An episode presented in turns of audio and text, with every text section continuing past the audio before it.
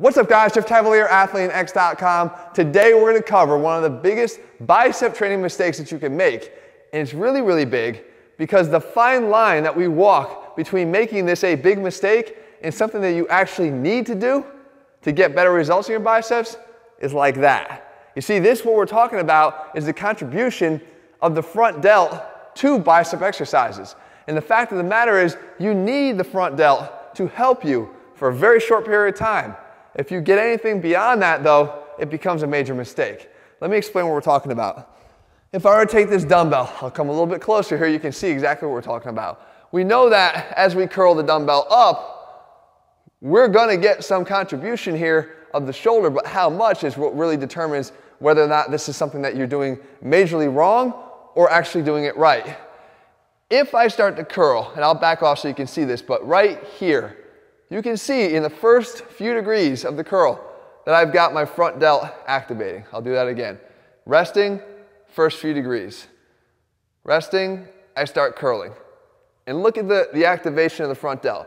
What's happening here is it's stabilizing the upper arm bone, the humerus, so that I have more leverage for the biceps to work off of and then perform the curl with maximum strength. If I had no stabilization first, it's sort of like that old analogy of trying to jump as high as you can off of the sand.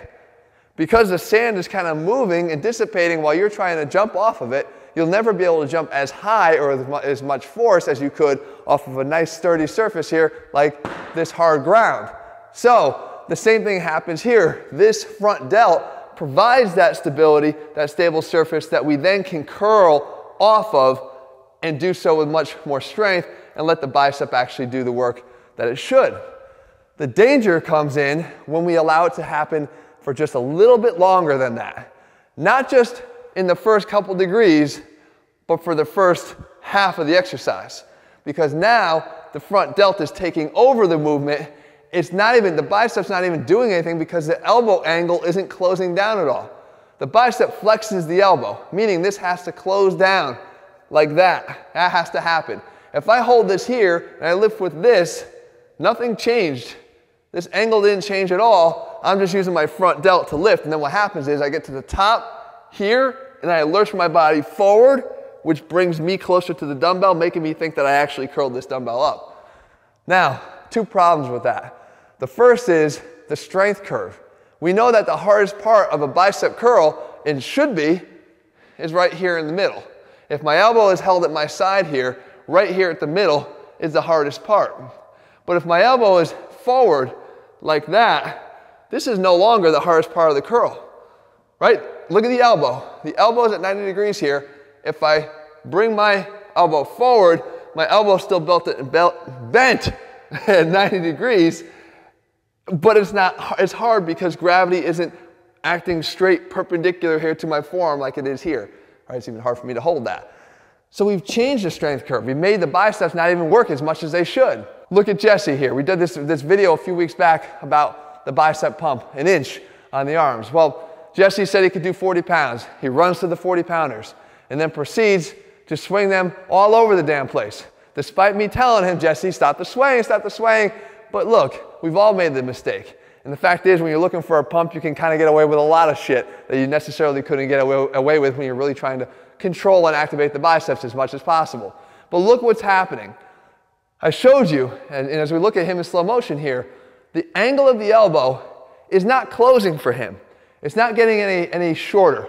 What he's doing is he's locking that elbow out and then swinging with the front delt, basically doing a front delt raise. He's not working the biceps. And then when he gets towards the top, because he's leaning back, he lurches forward, gets his body closer to the dumbbell, makes it look like he, he, he flexed his elbow there, but really the biceps did none of the work. So you have to ask yourself, are you doing this too? And if you are, then you likely are not getting the growth at all. I'm not surprised out of your biceps that you should. If you want to do this, you've got two options.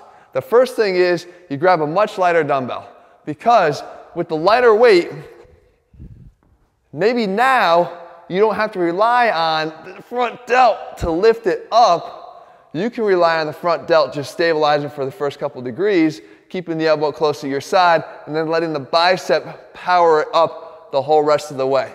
Okay? So from here, bicep powers it up the whole rest of the way.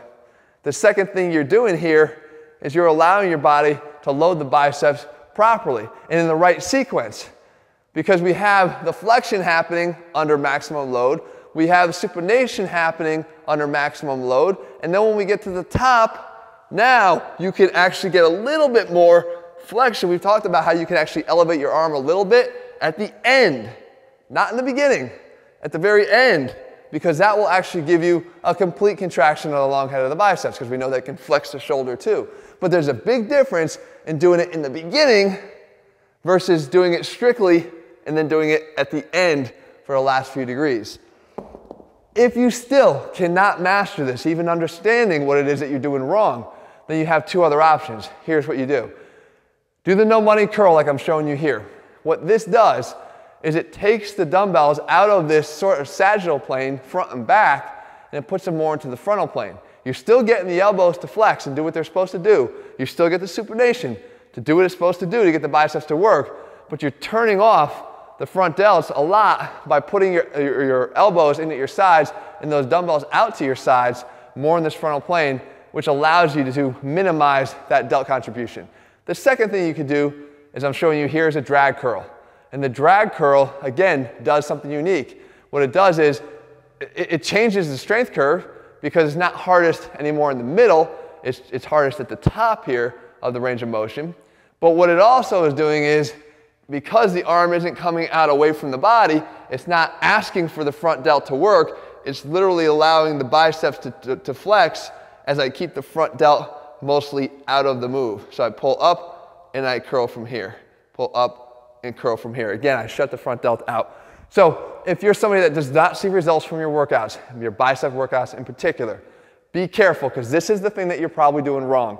And the most important thing you can do is either lighten the weights and then be conscious of what I just taught you here and you should see results. And if you still don't, then start switching to those other two exercises for a while until you can build a better mind muscle connection by keeping the front delts out of it.